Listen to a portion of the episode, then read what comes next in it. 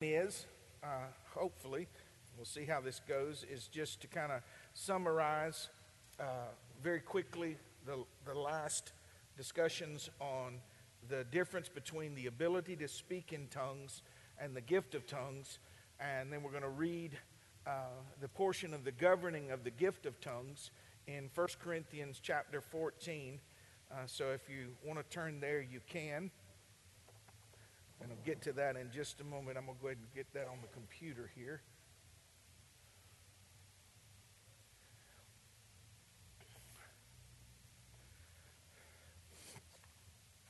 In summary, I reminded you last week of the devil's work, and yes, it's his work to minimize the importance of the work of the Holy Spirit in the life of the believer to dilute and pollute the, the doctrines of, of the role of the Father, the role of the Son, and the role of the Spirit, perfectly independent, interwoven, God in three persons, which is a mystery. It's just the way He explains it to us.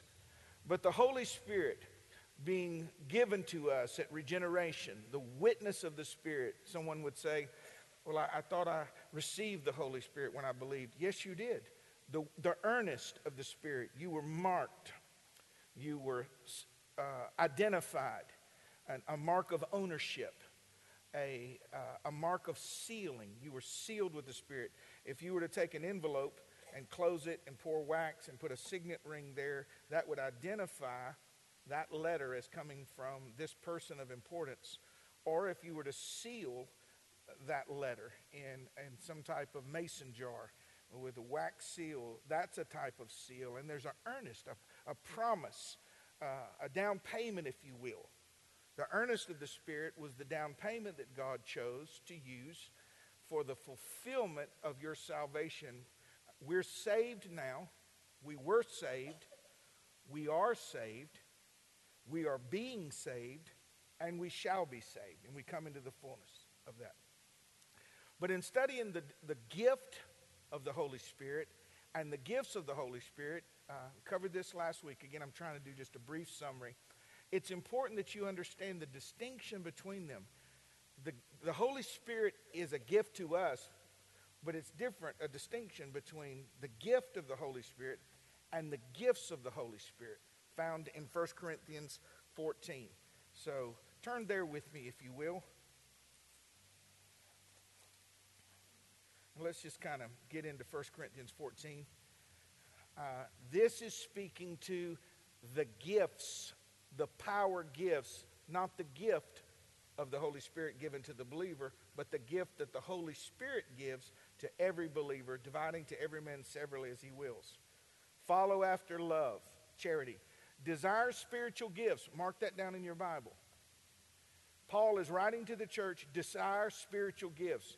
Well, that's kind of counter that's kind of counterproductive or counterintuitive to the people that say, well, all these gifts died out with the apostles. Well, Paul, who was writing under the inspiration of the Holy Spirit, don't you think the Holy Spirit would know if these gifts were going to stop? He would have said, until the time of the death of the last apostle. Remember, it's not the gifts of the apostles, it's the gifts of the Holy Spirit, okay? Desire spiritual gifts. When we study things like this, we want to get to the supernatural, the, the mystical part, if you will.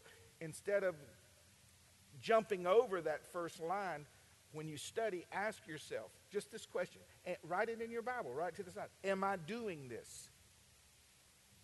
What good is the knowledge of the gifts of the Spirit without a desire to have them? And the answer is pride knowledge that puffs up. I know about this. Well, I understand tongues. Well, I'll see your tongues and raise your interpretation of tongues. I have this knowledge, you know, this understanding. The, the, the desire spiritual gifts is a, an issue of discipleship. So we are to desire them. And as your pastor, I had to tell the Lord the other day, I, uh, in preparing for this, I said, I don't do that anymore. I believe I have them, I operate in them, but Lord, I, I don't do that anymore. And it was, and this is not audible, but here's what I say in my mind. Then what you gonna do about it? So I catch myself and I pray now, Lord, distribute to me any and every gift that you want me to have and show me so that I might exercise it and bring glory to Jesus Christ and edification to the church. I desire, I'm asking.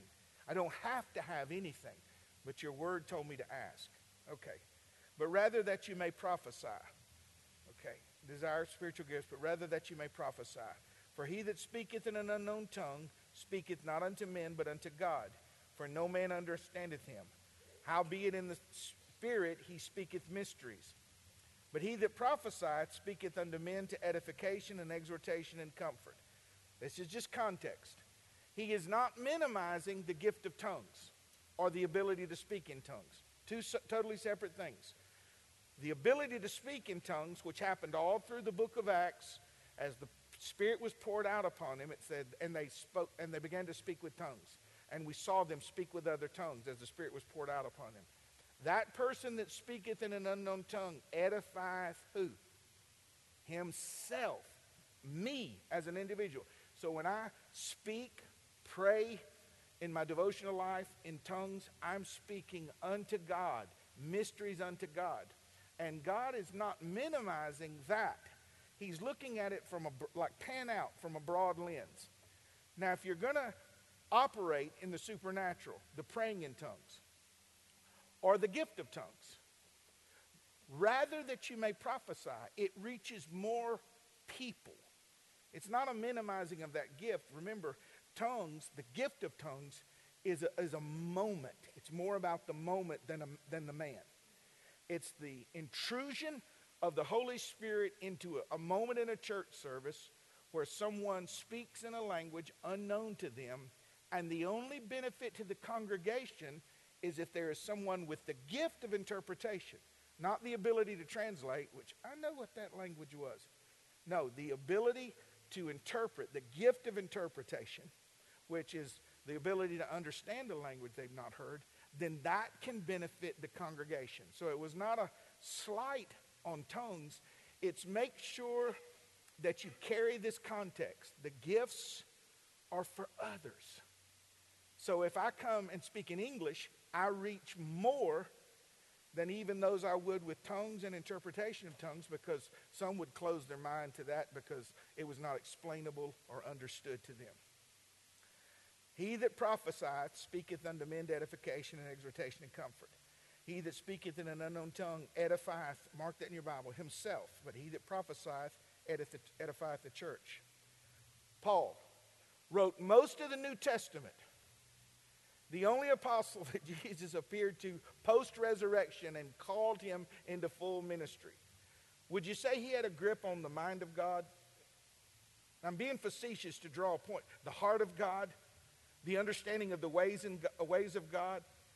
He preached to both the Jew and the Gentile, explaining the church to them. And here's what he said I would that all of you spoke with tongues. Pastor John, does that mean that he wishes we all prayed privately, like the ability to speak with tongues, or the gift of tongues?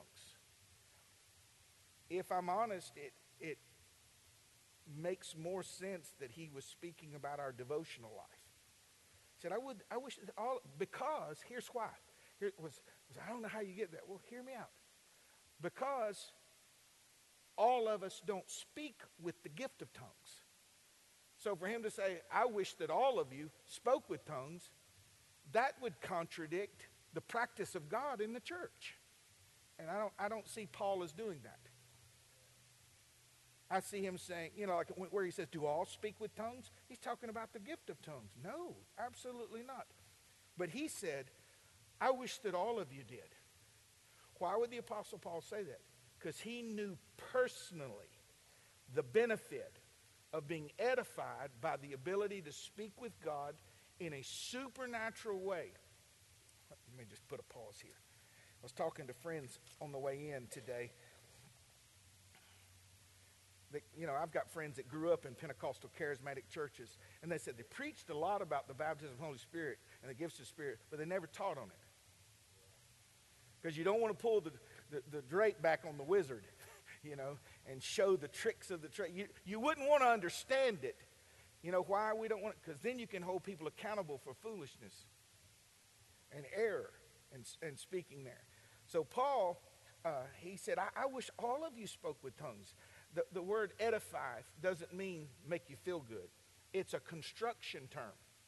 He that speaketh in an unknown tongue is building up the hidden fabric of his spiritual man. He's performing construction. In the same way, receiving with meekness the engrafted word of God, the pruning back of the Lord, all those things build you up, your invisible man, the secret man, the inner man. Praying in tongues is part of that construction.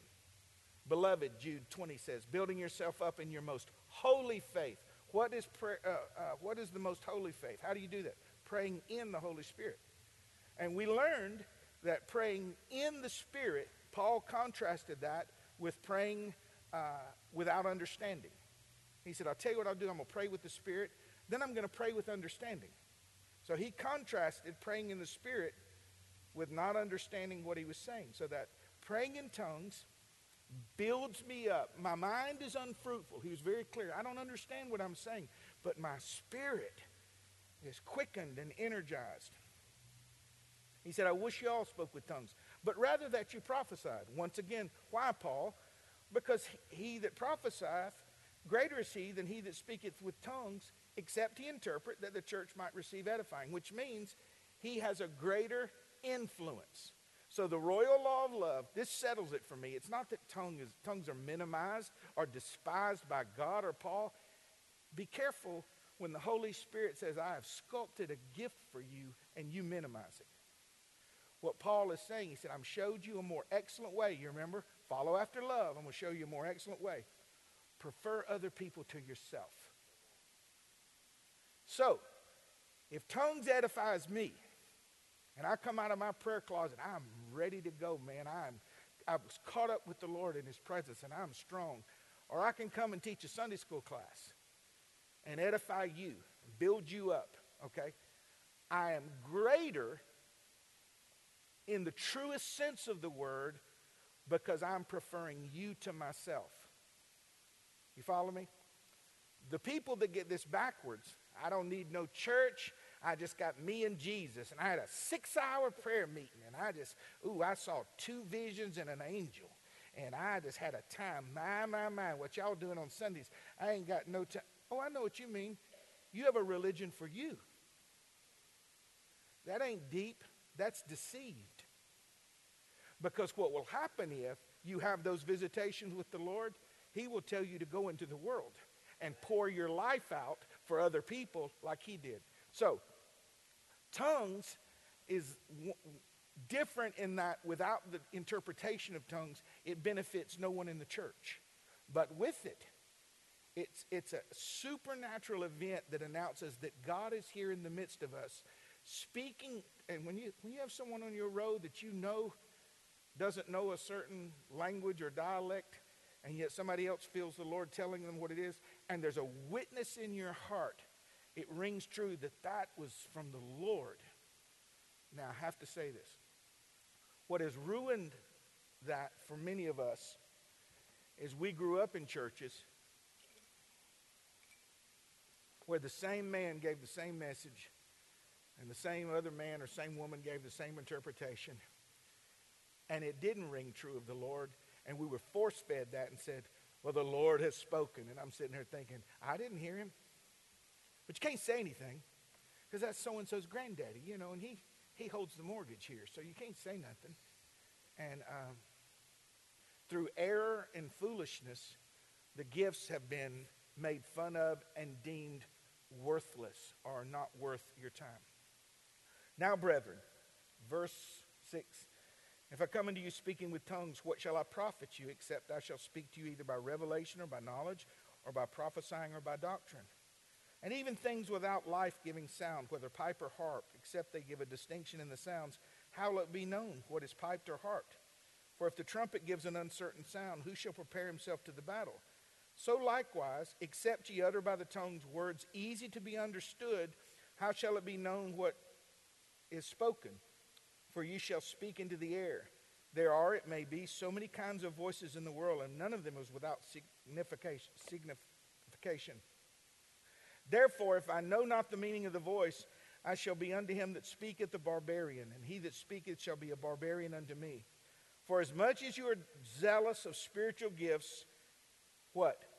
Seek ye that you may excel to the edifying of the church.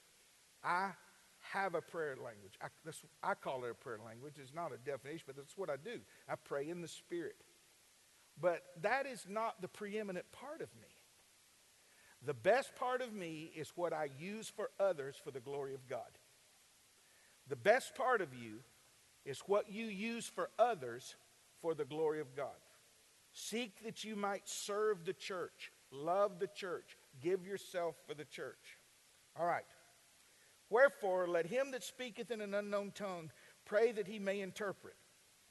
If we're honest, the context of this passage is the local church, not my prayer closet. There's no way you can jump from this talking about the local church and mean to anybody that speaks with tongues. That's, that's, that's a violation of scriptural hermeneutics and homiletics. You can't just jump from talking about the benefit to the church and then talk about anyone that speaks in unknown tongues. See, if there's no interpreter in the church, I can be silent and then speak to myself and to God. I can still speak, okay?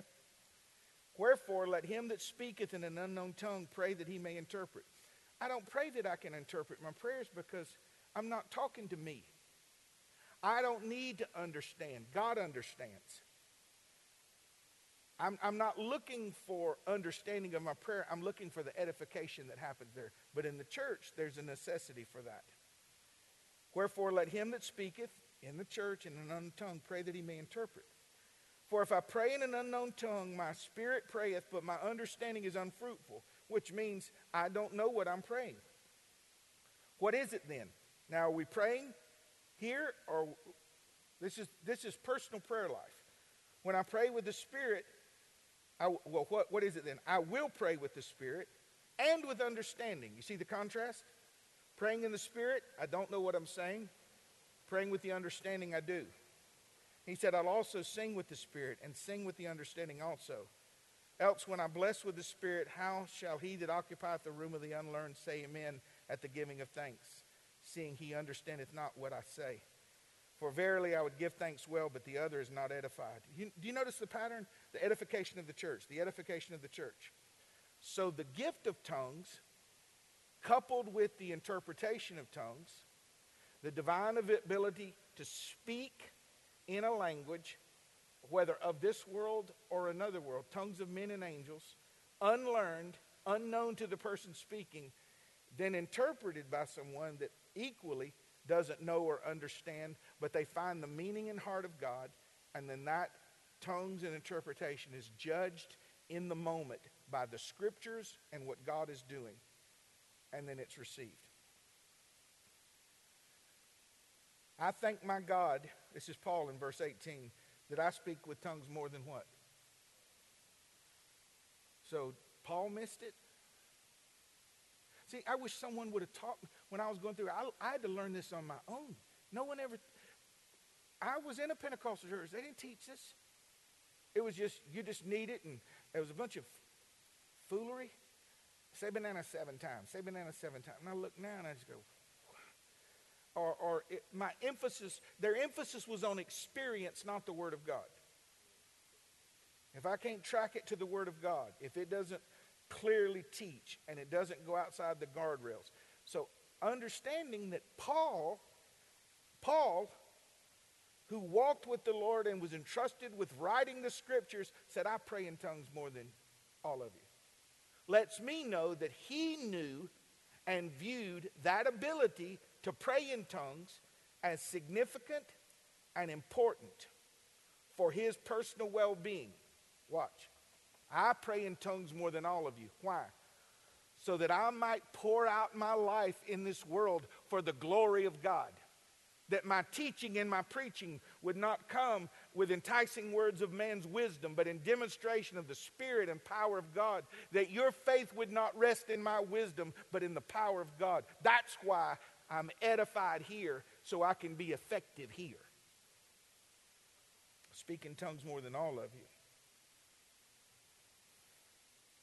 All right, what verse was that? Sorry. Yet in the church. Okay, wait a minute. Contrasted. So where was he talking about speaking in tongues more than all of you? At home, personally. You see the distinction? That's the ability to speak in tongues. And then the gift of tongues is for gatherings of God's people. He said, Yet in the church, I'd rather speak five words with my understanding, that my voice, by my voice, I could teach others, than 10,000 words in an unknown tongue. Brethren, don't be children in understanding. In malice be children, but in understanding be men. In the law it's written, with men of other tongues and other lips I will speak unto this people. And yet for all that they will not hear me, says the Lord. Wherefore tongues are for a sign, not to them that believe, but to them that believe not. But prophesying serveth not for them that believe not, but for them which believe. And last week we discussed how that was speaking of the Jews, uh, that they, they would not believe. But the tongues were a sign to them that God had poured his spirit upon them, fulfilling Joel and other prophecies. And so that, that was on last week's message if you want to go uh, look that up. Okay, so if the whole church has come together in one place and all speak with tongues, and there come in those that are unlearned, unbelievers, won't they say you're crazy? Yes, rightfully so. But if all prophesy and there come in one that believeth not, he is convinced of all and he is judged, and the secrets of his heart are made manifest and he falls down on his face, he will worship God and report that God is in you of a truth. Are we on the screen? I forgot. I'm not scrolled down, have I? Have y'all got your Bibles open? You good? Okay. Sorry. Got to preach. I was going to do that later. Sorry. All right. Where are we at? Okay. And, the, and they fall down and report that God is in you of a truth. How is it, brethren, when you come together? Bring a psalm, have a doctrine, a tongue, a revelation, an interpretation. Let all things be done unto edifying. Edifying of who?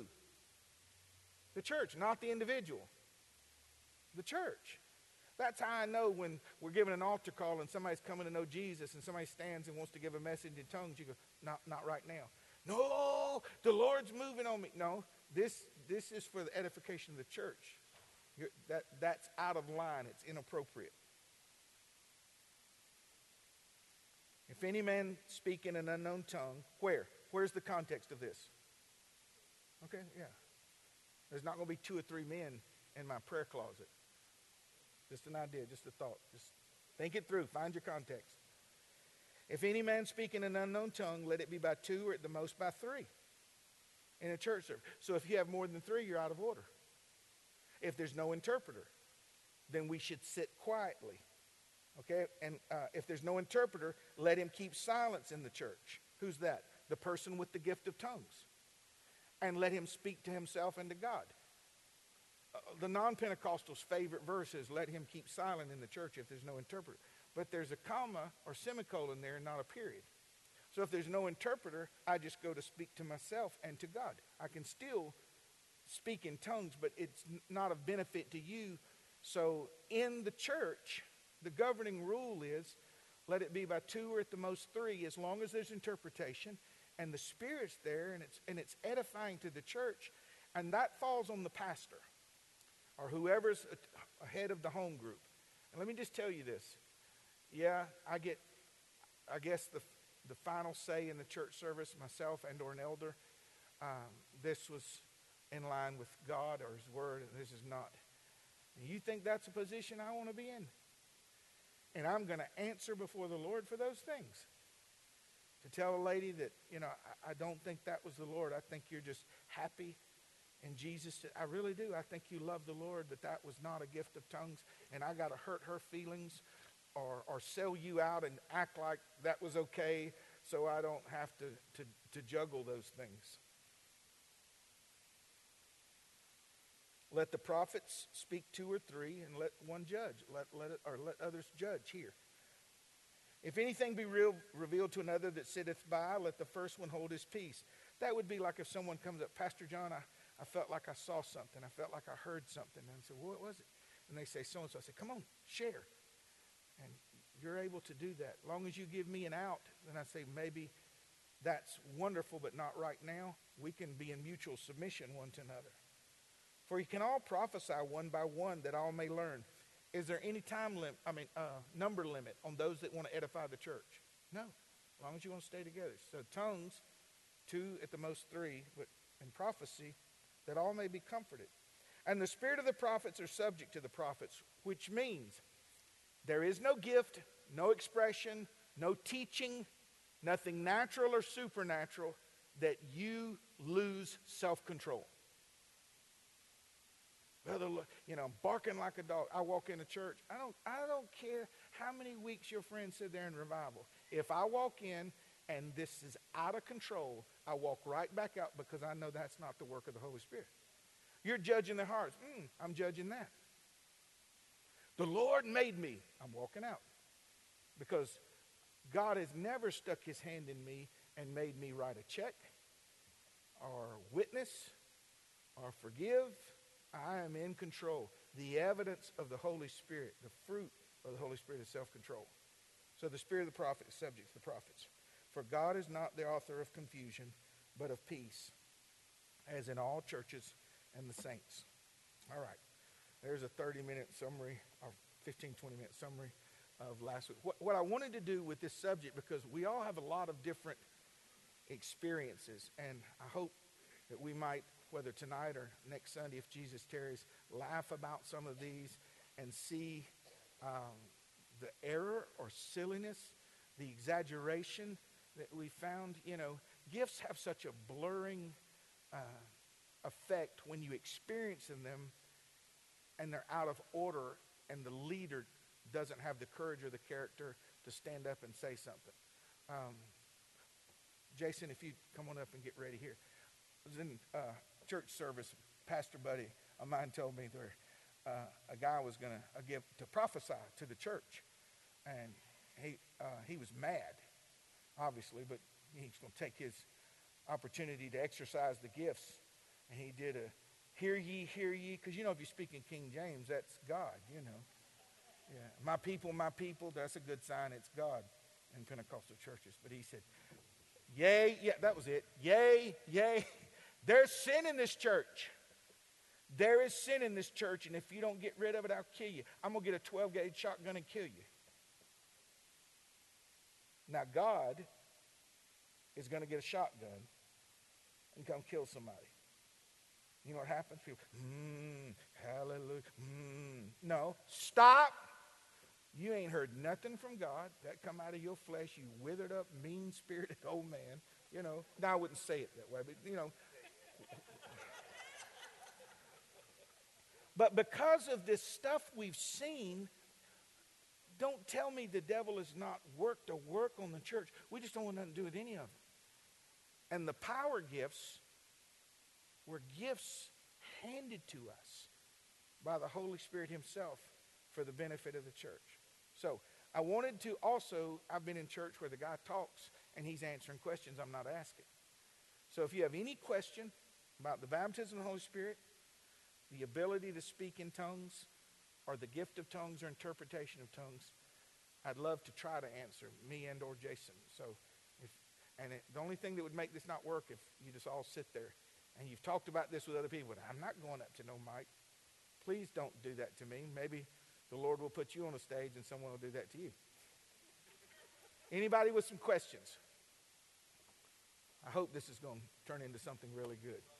Yeah, come just to the mic. They're already on. The mics are on. Uh, I'll go ahead. I'll go ahead and lead so that way everybody break the ice. Um, a couple years ago, I sat through a uh, kids camp, and the speaker there was given a crash course in the Holy Spirit and he said, all you've got to do, there's four things. I don't remember three of them, but four was you have to believe that you're uh, worthy of it. How would you address that? Because I'm never going to be worthy.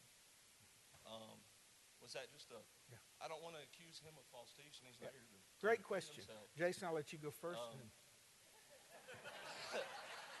I'm ready to go, but y'all have heard me for a half hour. So. Right. Uh, the reason I asked is because growing up, mom, my aunt, I mean, speaking in tongues was just daily. I remember as a kid maybe parroting some of that, but I don't know that I've ever fully received the Spirit myself. And Beautiful now I've got que- to hear Beautiful this guy question. may wrong or maybe I just misunderstood. No, great question. I think it's more an issue of clarification. So, So, okay, that's good. No. so, if, if that doesn't bring clarity, I'm not really sure what will. When I hear that you have to th- believe that you're worthy, I think maybe the intent of what he was saying was right, but the way he communicated it might not have come across well for you. You being a follower of Christ, you being a child of God, this is a promise. This is available to you. This is something that we are exhorted to ask God for. Um, so, maybe a better way of thinking about it is this is available to you. This Christ said, "I'm leaving. It, it is good for you. It is expedient for you. It is uh, to your benefit that I go, because when I go, I'm going to send the Holy Spirit, the Paraclete, the Comforter, and He is going to seal you, and then He is going to empower you, and that is part of the sealing being the gift of the Holy Spirit, as we've talked about, and the empowerment, the gifts to be edification to the world, to the church, and so this being a promise to you as a child of God, it is available to you. You can receive it. The enemy may trick you into thinking it is not for you because of whatever presupposition, whatever abuse you have seen in different contexts that made you feel like it wasn't for you. And I will tie this into my personal experience. And maybe this will relate to you, maybe it won't. But this is this was a big disconnect for me. When I was very young, uh, it was a we're all going to speak in tongues prayer meeting. And we went down to the altar and people are falling out and writhing on the floor and the girl my age next to me, she's speaking in tongues, and the other lady's throwing up a demon in a bag, and and I'm there, and they're like, you just have to give utterance, and my mouth's open, and I feel like I'm willing, and I'm doing all the things they're telling me to do, and nothing's happening. And as so, as a child, uh, eight, nine, ten years old, however old I was at the time, I, I come to the conclusion at the end of this meeting that there's something wrong with me. I, I've failed, or God doesn't want to provide this for me. And so that created a great disconnect for me where I didn't experience the baptism in the Holy Spirit evidenced by the speaking in tongues until I was in my 30s. And but when it when the dam broke, I was alone. I was in my bedroom. It was this, dawn. The sun had not dawned yet, and I was praying to God earnestly. You said this is for your children, and I'm your child according to your word of God, and I desire this. I want this.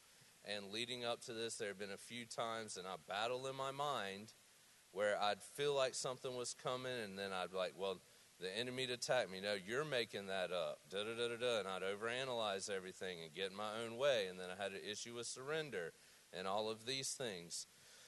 And then when it broke, there was no telling me afterwards that, that I did not have that encounter and that the language that had been given to me was a, evidence of the full immersion in the Holy Spirit, that Christ had baptized me in the Holy Spirit and I'd received that gift. but Jason, and you made that approach based on your knowledge of the scriptures. exactly. And what, what I would say, now, Jas- Jason has a lot more in depth than me.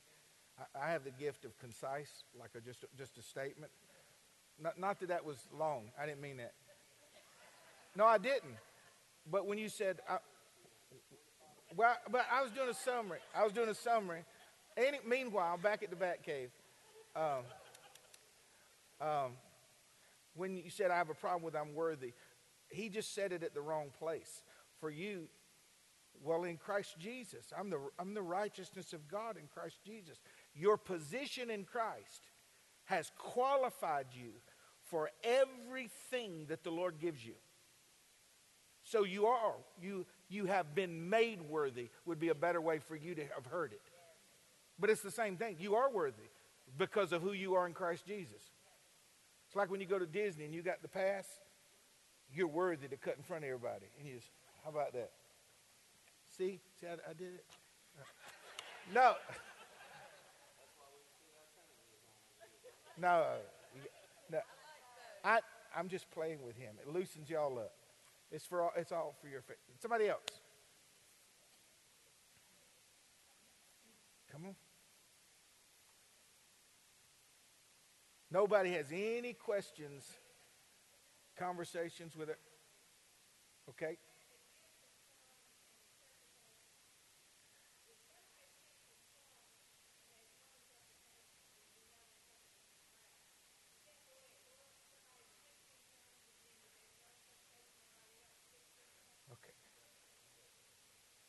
And, and y'all, we have microphones down here for y'all too, so. All right, I want to know about the gift of tongues in the church and the interpretation. It says if there's no interpreter, don't speak in tongues. Yeah. But you don't know there's no interpreter until somebody's already spoken in tongues. Great question. Many times, um, the person was operating in the gift of tongues, but somebody else might not have the courage to interpret.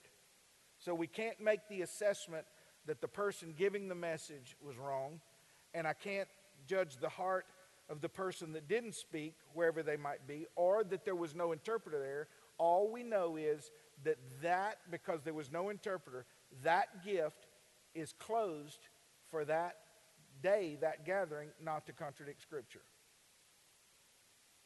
So, if that happens in our church, and when that's happened, I just said, you know, that, that doesn't mean anybody's been in error. We would only be in error if we continue to give messages and try to interpret them.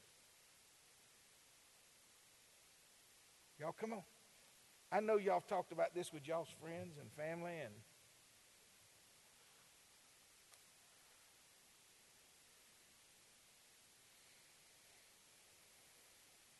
Hey, y'all ready to go home? Somebody else. Here we go. Come on, I don't know if this is quite related, but um, a lot of the times with spiritual stuff, you know, Satan will have a counterfeit for it, like the unholy trinity. And I've seen churches and larger churches say, now, so if there's the real thing, there's the counterfeit, but they'll now say there's a counterfeit, so there has to be a real thing. Like I've seen tarot cards and people saying that these are Christian tarot cards and this is the Holy Spirit speaking through those. And how do we address stuff like that? And rather, Great you know, question. just saying, like, Jay, I'll let you go first. No, let's see. Oh, he said he didn't hear. She was. You, you asked about Christian stuff off base like tarot cards. Is that general? Uh, The hyper super s- No, spiritual. that- how there's a, a, ca- a counterfeit uh, tongues, counterfeit uh, words of knowledge like tarot cards and stuff. So we measure everything against Scripture. Uh, there's going to be the counterfeit, and we know there's going to be the counterfeit because the enemy masquerades as an angel of light. It doesn't say that uh, it, the adversary, Satan, the devil, is the father of lies. He is a deceiver masquerading as an angel of light. So his job would be to lull you into a false sense of security, appearing to be a blend of what is right and what is wrong, so that he could lead a biblically illiterate people down the path of destruction. That's why it is critical that we as believers know the word and that we stand for truth. And it has never been more paramount for us to be tracking with Spurgeon's statement that discernment is not knowing the difference between right and wrong, but between right and almost right.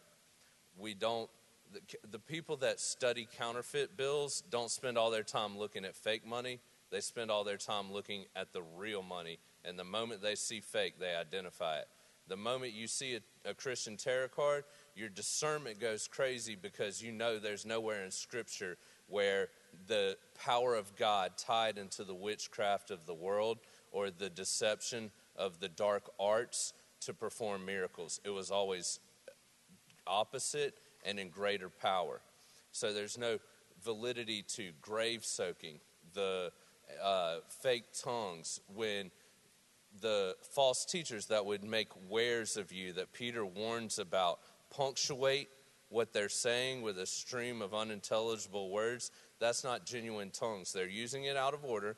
They're using it to validate their position of manipulation upon you, and they're using it to make wares out of you to get you to sow Just into ex- their explain ministry. that again. So a preacher's preaching, and in the middle of a point that he really wants to get across, he hangs a sentence or two of tongues on it, which is, oh, well, that validates it.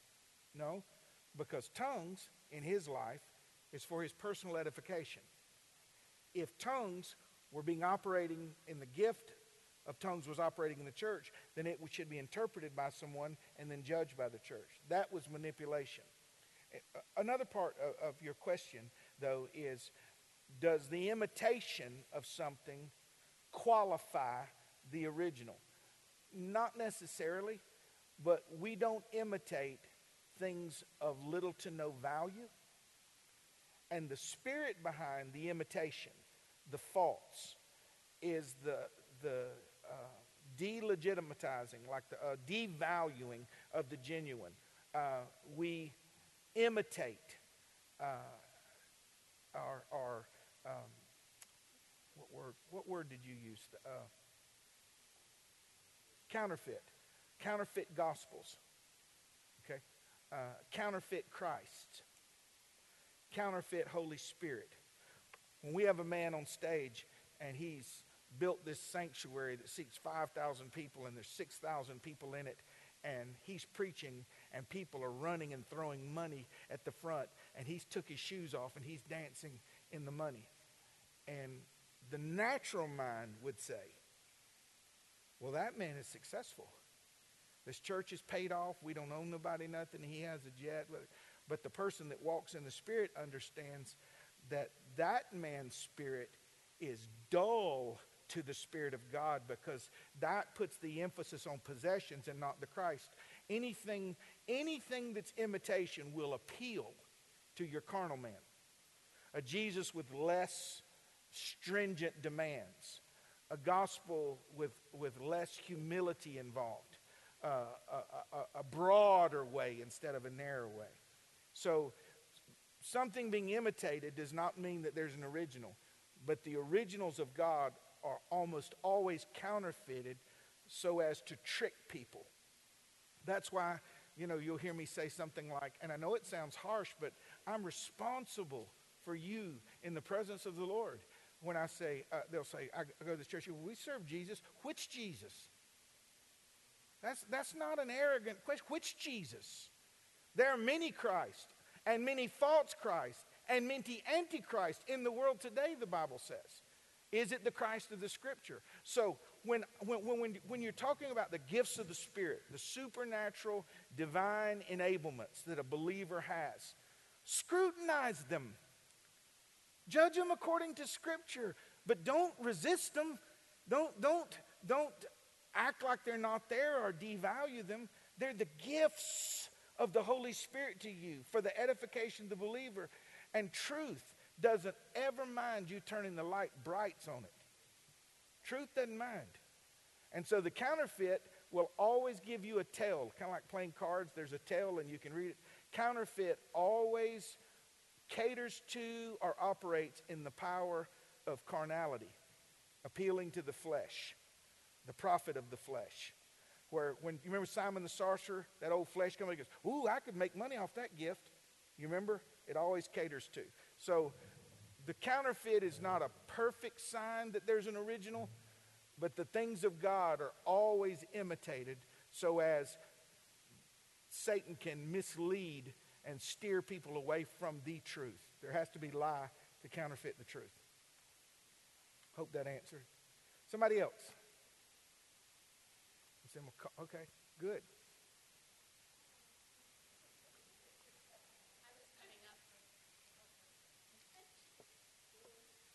Okay. I have been in services before. Can I've you get a little closer? I'm sorry. I've been in services before at certain churches, and I've even been on the stage before with these certain individuals. And during a service, they'll start spinning like helicopters during the worship. Some have been running around, like running up the wall. I mean, it's, I'm just wondering if I witnessed the Holy Spirit take over or what. just, I mean, I'm, I'm curious. Uh, I'll, I'll go first on this one, and then Jay, if he wants to uh, jump in. Go, go research whirling dervishes. I'm not being funny. Go, go research. It's a, it was a natural phenomenon centuries ago where people would whirl themselves into an ecstasy, an ext- almost an out of body. Okay? My, my question for me to discern in the moment is why? Why would I do why why would I do that? Why would the Holy Spirit do that? And who is the attention on? That's my question. That applies to me too. That pastor that gets up there and he spends his 40 minutes and he wows you and he impresses you and he shows illustration and you leave going, what a great preacher. Same thing. Same thing. I, I wouldn't want to draw attention to me. And there's, there's a beauty to, let's say, these spinning gyrations, and some other lady comes down the aisle and she's wailing. She falls at the altar. Both of them have took over service. One rings of the work of the Holy Spirit, and the other rings of, Did you see me? Now, they can also be manipulated and controlled by a false spirit that causes gyrations and stuff. If I tell you what, it's a, it's a rabbit hole, but go look up Kundalini spirit and do the. Re- oh, it's all in churches where a man can walk up and do that, and three rows of people fall back. It's I a late. It's a latent power of the soul, and it can be demonic as well, but it's not the Holy Spirit. And in reference to tongues, I don't know if y'all may have already covered it yet or something. Um, I've also witnessed in other services at different churches um, a breakout of the speaking of tongues. It would be happening when it was a total a moment of silence in the church after worship or during a worship, and it's silence. And then the person speaks out in tongues, Scare you to death. It can and scare you to no death. one interprets it. And then that person turns around and interprets his tongues. Yeah. And they can. Okay. But let, let me give you this phrase that'll answer, and thank you, those are very good questions. A lot of this falls under learned behavior. Isn't it funny how, how granddaddy did it and how mama dances and how brother dances all looks the same? And whatever the emphasis of the church, whatever is allowable. And so you know at the end of service and all the musical things start to wind down, and here it comes, here it comes. Three, two, one, and the tongues go off. Well, first of all, you have to wait for a silent moment. But be careful of the predictable and learned imitation of one another. Um, but yes, the person that gives them, if they give a genuine message in tongues and there's no interpreter, they should pray that they would interpret. So, so why? Why would I want to interpret? So the church might be edified. Yes, sir.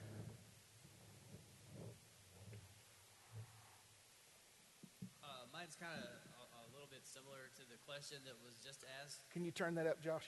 Uh, but but the uh, the question I had is if if you're in a gathering and people do speak in tongues, but they're it's obviously that they're edifying themselves, but it's still audible uh, to other people. Um, it, is that a situation that's um, out of order? And uh, the other quick question, if you can't address them both, that's okay too. But uh, is uh, in tw- I think uh, chapter 12, verse 30, when he's listing, uh, not all not all have gifts of healings, not all have gifts of miracles, not all pray in tongues. Let them seek to- to abound for the edification of the church. So, I guess along with the experience that was shared, I have other friends that had people tried to pray pray them into tongues, and I've said they've heard said they just messed something up, Yeah. or they just made something up. Sorry, Yeah. and so they just fabricated something just to get that pressure off of them to people to leave them alone. Yeah. So I, my, I just question about that, like the people that they seemingly want to res, to speak in tongues, but mm-hmm. um, it, it just hadn't happened for whatever Yeah. reason, and they feel pressured. to Great do question. Great question. Jay, you want to start?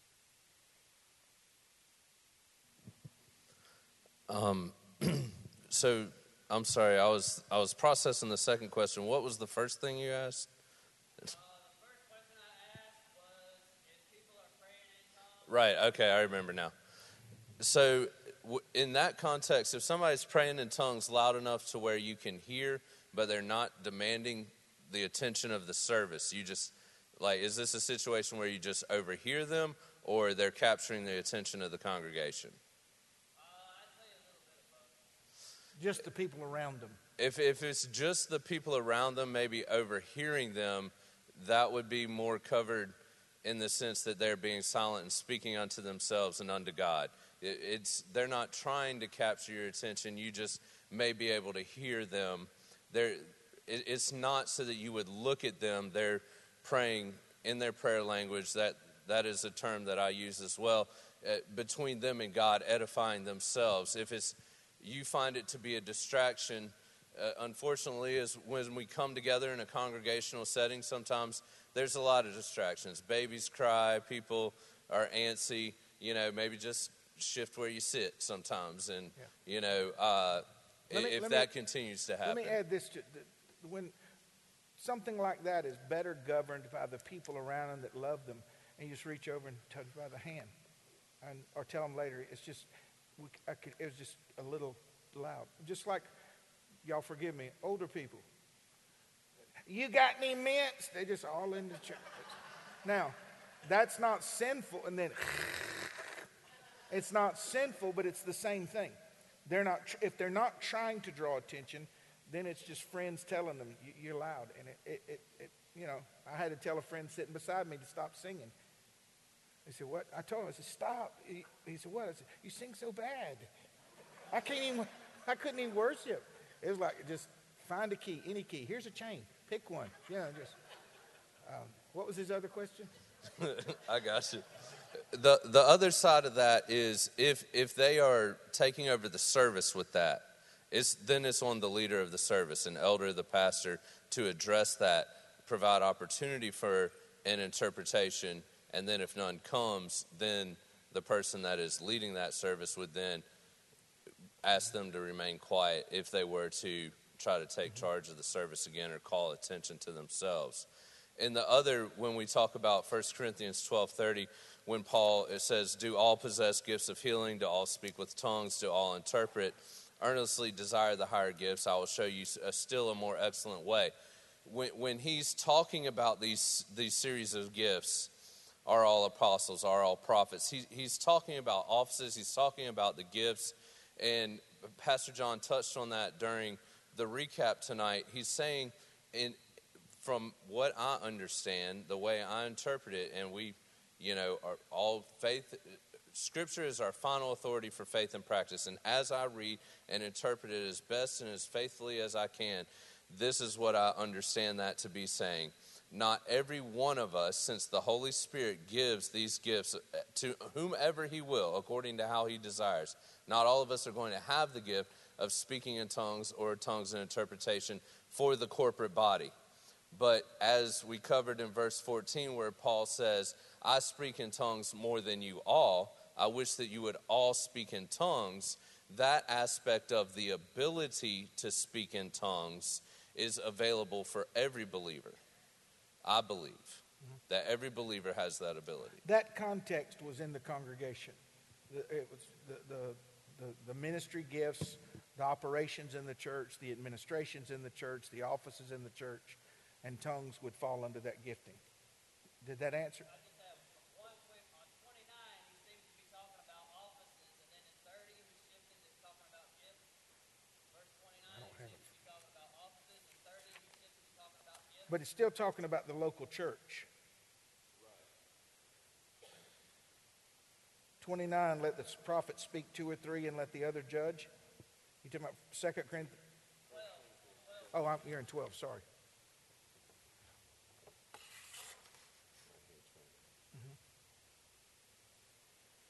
All, yeah. That's speaking about the church corporate. And God is appointed in the church. apostles, prophets, teachers, miracles, gifts of healing. Now, individuals, of course, helping administrations, various kinds of tongues. The various kinds of tongues, uh, uh, in, in one translation, the uh, diverse kinds of tongues, various kinds of tongues. Oh, no, that's fine. Um, I, be- I believe that's speaking about the gift of tongues in the corporate setting. That contextually, it, it's, it's more accurate for me. So, and then some would say, I don't think that. Well, then that would sway or lead uh, your understanding and, and shape your doctrine. That's why I wanted to take a full 30 minutes last week on telling you the difference between the ability to speak in tongues and the gift of tongues. Um, the ability to speak in tongues, I can do anytime I want to. The gift of tongues is an intrusion, if you will, into my will and desire and plan with a momentary enablement to articulate a language that I do not know, whether earthly or heavenly, for the interpretation to bring edification in the church. So, one is like the gifts of healing. I can't just go heal somebody, though I might have the gifts of healing. I can't just turn on the gift of faith, which is an absolute, undiluted, unswayable confidence, God confidence, that this thing has already happened in the mind of heart of God and will happen in time. I can't just turn that on. Now, God's given every man a measure of faith. I believe.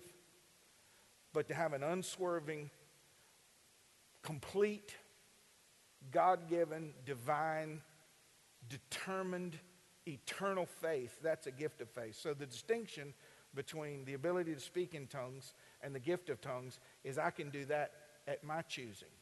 And the other is I can only do it the Lord's choosing. Is this helping at all? Good. Anybody else tonight? Yes, sir. Um, I forget my question. Wait. Be, do you- does God speak to you before you're saved or after you're saved? Both. Very good question. Now, there will be preachers that, now listen, that's way more profound than you. The Lord doesn't talk to people today anymore. Oh, yes, He does.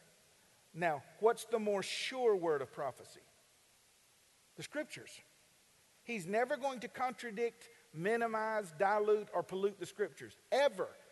Well, the Lord told me if it goes out of the constraints of the scriptures, they're in error or they're lying or they've been tricked. But the Lord does speak to us today about direction and things. You'll hear a voice behind you saying, This is the way, walk in it. But He governs us by His word. Very good question. Yes, sir.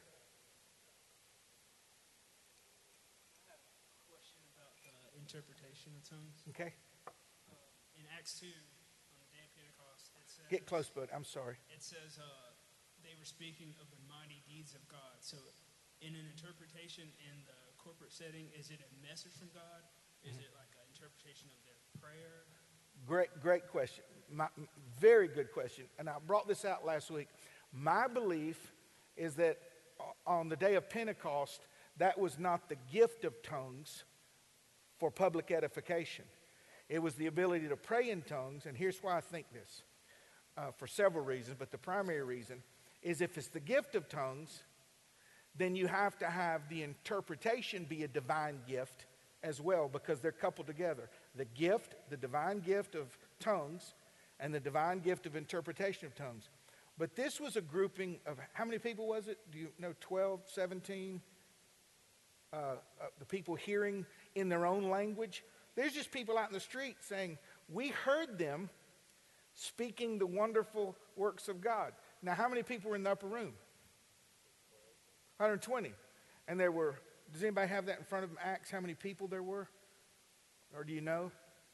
15, 17, 20? Where are the rest of the languages? Some of them didn't get to hear because they might have been speaking in another language or, or tongue, heavenly or above. So it did not need divine interpretation because the common man on the street understood that he would, They were all, we heard them in our own tongue speaking the, the wonderful works of God and the greatness of God. Did that answer? Good.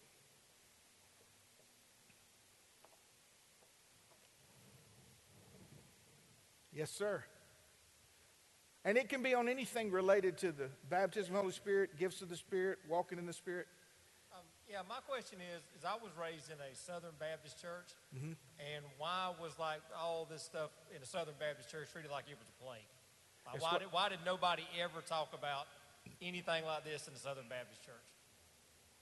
Go ahead, Jay. I, I mean, really, like it, it was like you know, whenever they talked about people speaking in tongues or anything like that, that was that was the crazy people. You just didn't talk them about the it. ones who get the snakes out. Those, those are the ones who do that. And, and I just want to know the answer to that. I'll take that one. Look, so Hold it close, Jay. in an effort to respond to abuses, often the pendulum of leadership swings in extremes from one to the other side.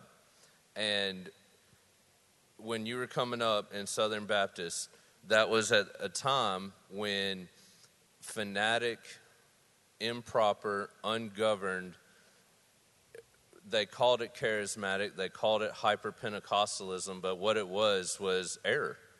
And it wasn't addressed. And it was associated, Pentecostalism became sadly associated with an ungoverned, unruly, uh, Yes. without order association that handled the snakes, writhed around on the floor, did much of what was not Holy Spirit honoring, was not God honoring, was not centered on Christ. It elevated the person. And this is a just free notes. Write this down, put it in your notes app, whatever. If man is the hero of the story, it is a false narrative. If it doesn't point to, lift up, center on Christ, it is it's false. If it if it elevates the pastor, if it elevates them, these folks are idiots. They're handling snakes. They're like, there's a passage about venom, man. We gonna make it. No, that you're miscontextualizing the word of God. You're being a moron. Okay, like that's just the truth. You, I wasn't making fun of your accent. All right, I was born right here in Macon, Georgia. All right.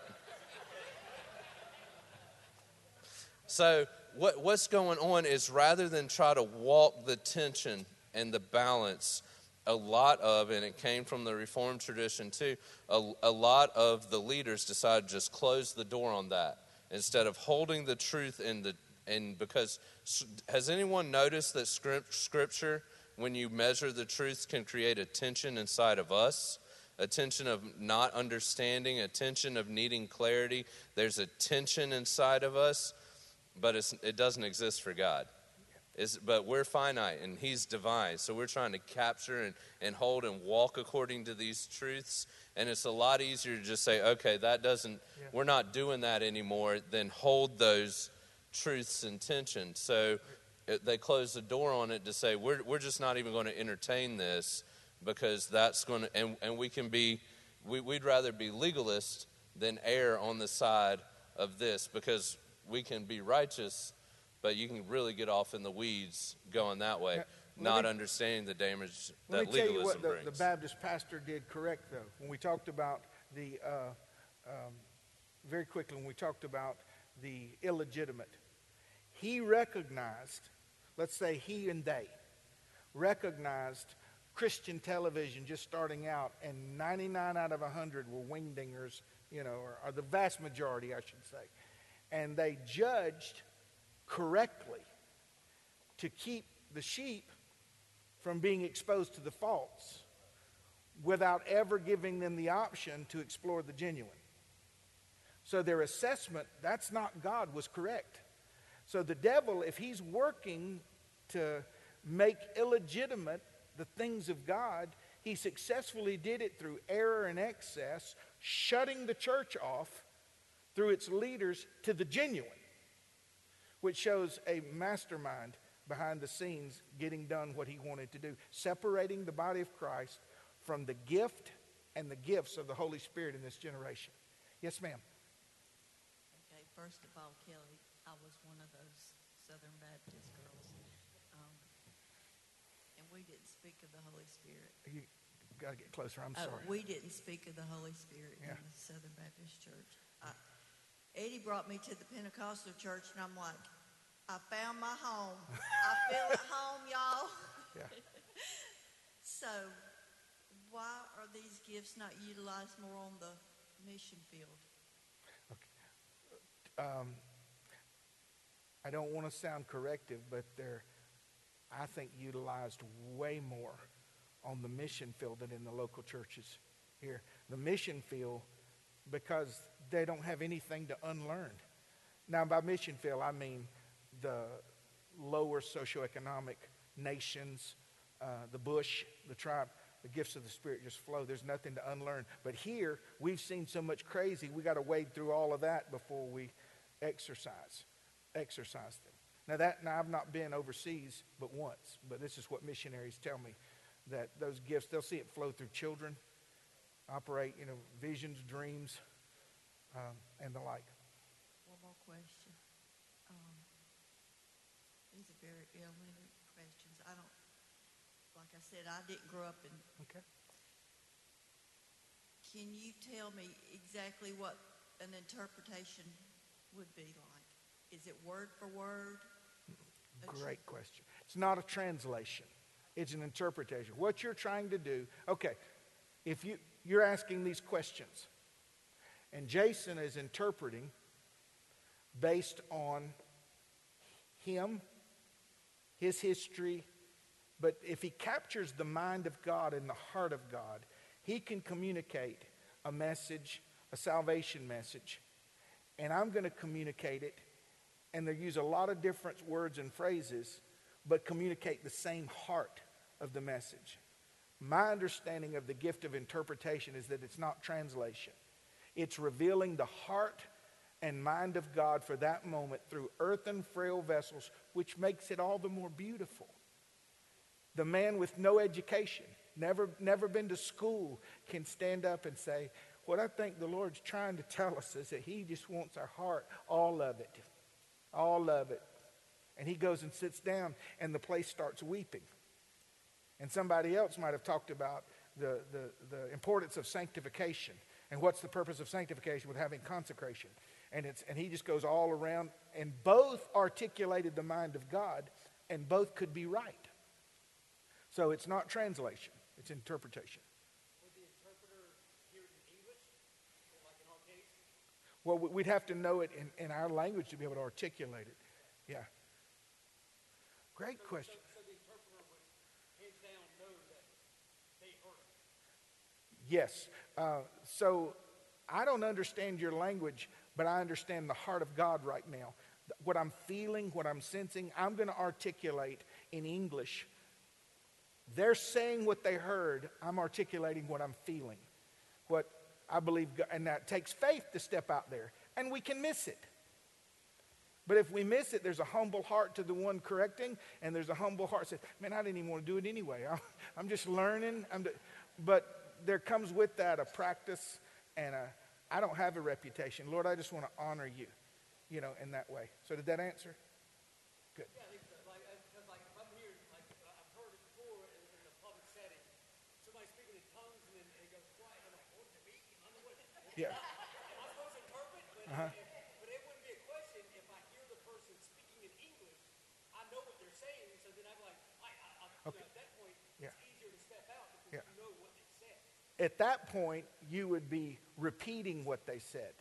Interpretation would be, Lord, I feel you stirring in me right now. So by faith, I'm going to try to speak your heart. And you could say, so an interpreter could say, uh, to the best I can discern his voice, I believe the Lord is either saying or would want us to know blank. And I just offer that to you.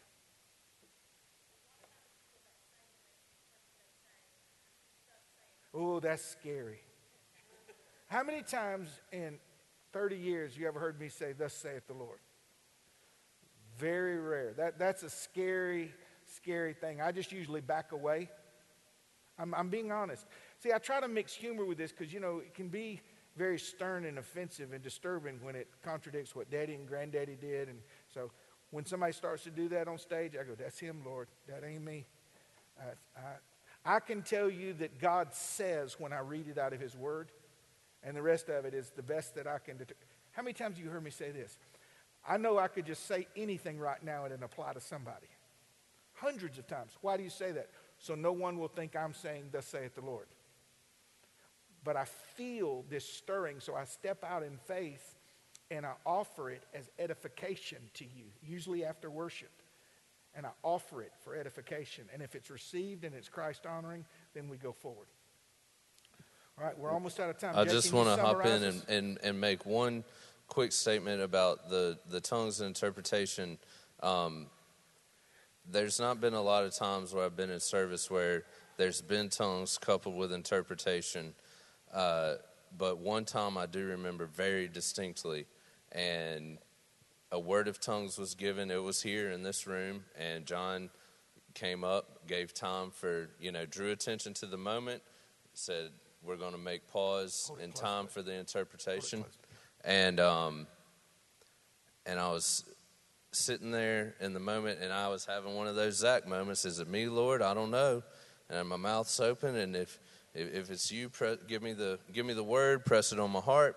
And uh, Mama Sheila was on my row, and she started giving an interpretation. And in that moment, I knew, like it was a word for me in that moment, and that was powerful for me um, that that day on the way to church, my wife and I, we were still very young in the Lord, and we were talking about things that we didn't want in our life anymore, and how we wanted to be closer to God, like it was a hard thing to do to be closer with God, like it was some huge mountain to climb, and, and we make it that way in our minds sometimes.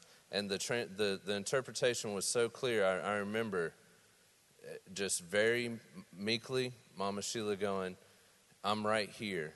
If you want to know me, draw near to me. I'm right here. And it was like, it just shattered me. I was like, wow.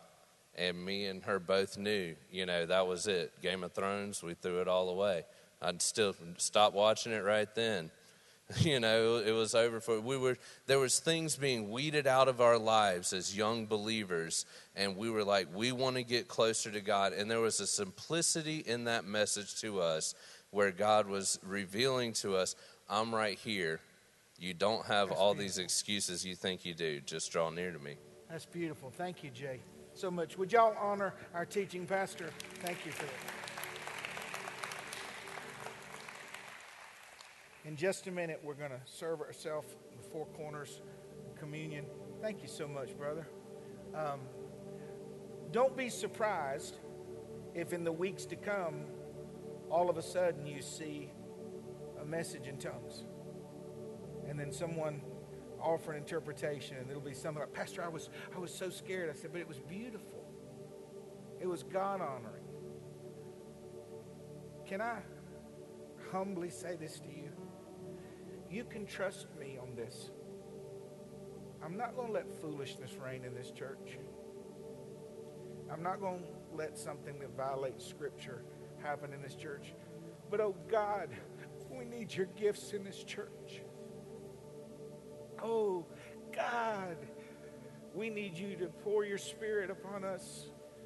And those of us that have kept our hand over the cup, not letting you fill us, just move our Lord, as we move our hand out of the way, pour out your Spirit upon us. Let me know what my gift is so I can use it. Just pray that that's the prayer of your heart. Show me, Lord, and I'll step out there. I'll declare. I'll lay hands on the sick. I'll tell them the gift of faith. I'll stand up and exhort and prophesy and teach. Uh, oh Lord, I'll I'll ask you for the impossible. I'll discern. I'll, I'll do these things, and not for not for anything but your glory. I, I want to take my edification and use it for the profit of your church.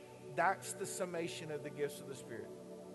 I want the built up spiritual life through Bible study and prayer and praying in the Spirit, praying always in the Spirit, with all prayer, praying in the Spirit, so that I might serve your church.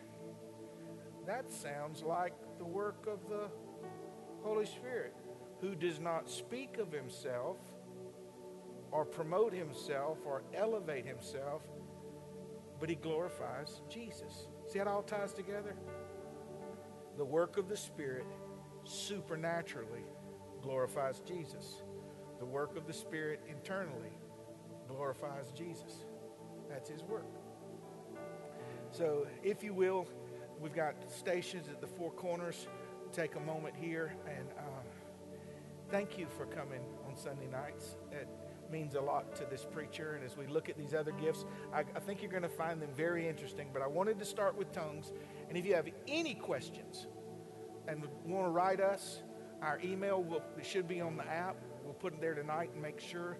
Write us. We'll be glad to talk to you. I, I'd probably call you instead of text you because I'm not doing that all night with one finger.